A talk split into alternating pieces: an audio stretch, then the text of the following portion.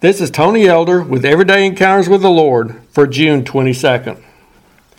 In addition to being a fan of old movies in general, I've always enjoyed in particular some of those films directed by Alfred Hitchcock. Now, maybe that seems strange for a pastor, since Hitchcock's movies aren't exactly the type of inspirational and uplifting material you might view on, say, the Hallmark Channel. I think it's his method of generating suspense which appeals to me along with his being able to mix a little light humor into those otherwise dark situations.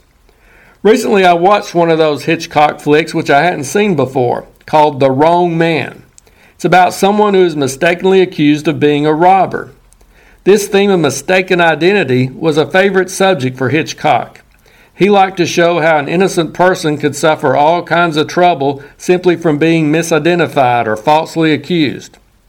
Most of us have likely found ourselves being the wrong person at some point. Maybe as a child we were punished for something one of our siblings did. Or in our adult years we got a phone call or a knock on the door from a bill collector looking for someone with the same name as ours.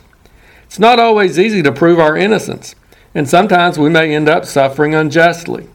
However, when God identifies us as being lost sinners along with all the rest of humanity, we would do well not to claim that he has the wrong man or woman.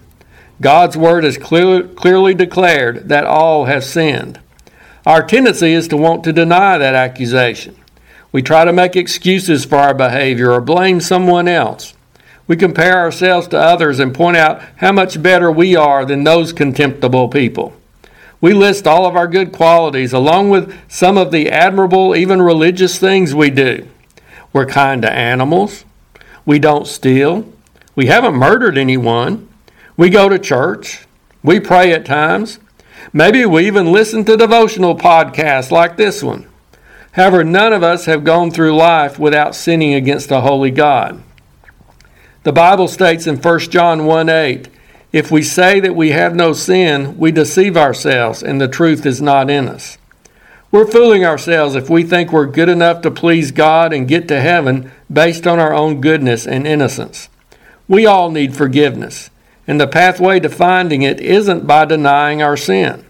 On the contrary, the Bible goes on to say in 1 John 1 9, if we confess our sins, he is faithful and just to forgive us our sins and to cleanse us from all unrighteousness. Admitting our need and our guilt is the way to experience God's forgiving grace. If anyone knows what it means to be the wrong man, it's Jesus. He's the only one who has ever lived on this earth who could claim complete innocence and purity. Yet he was falsely accused, was forced to undergo great suffering, and was executed. He was the wrong man. We were the ones who deserved to suffer for our sins. But thankfully, Jesus was also the right man. He was the only one who could take our punishment upon himself and be the unblemished sacrifice for our sins. No one else could have provided forgiveness and salvation for us. So when God says we're sinners or points out some specific sin in our lives, let's not claim He's got the wrong man. Let's own up to our guilt.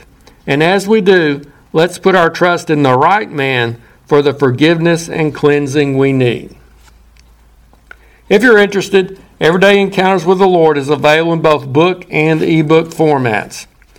And now I pray that you'll encounter the Lord today in your own everyday experiences.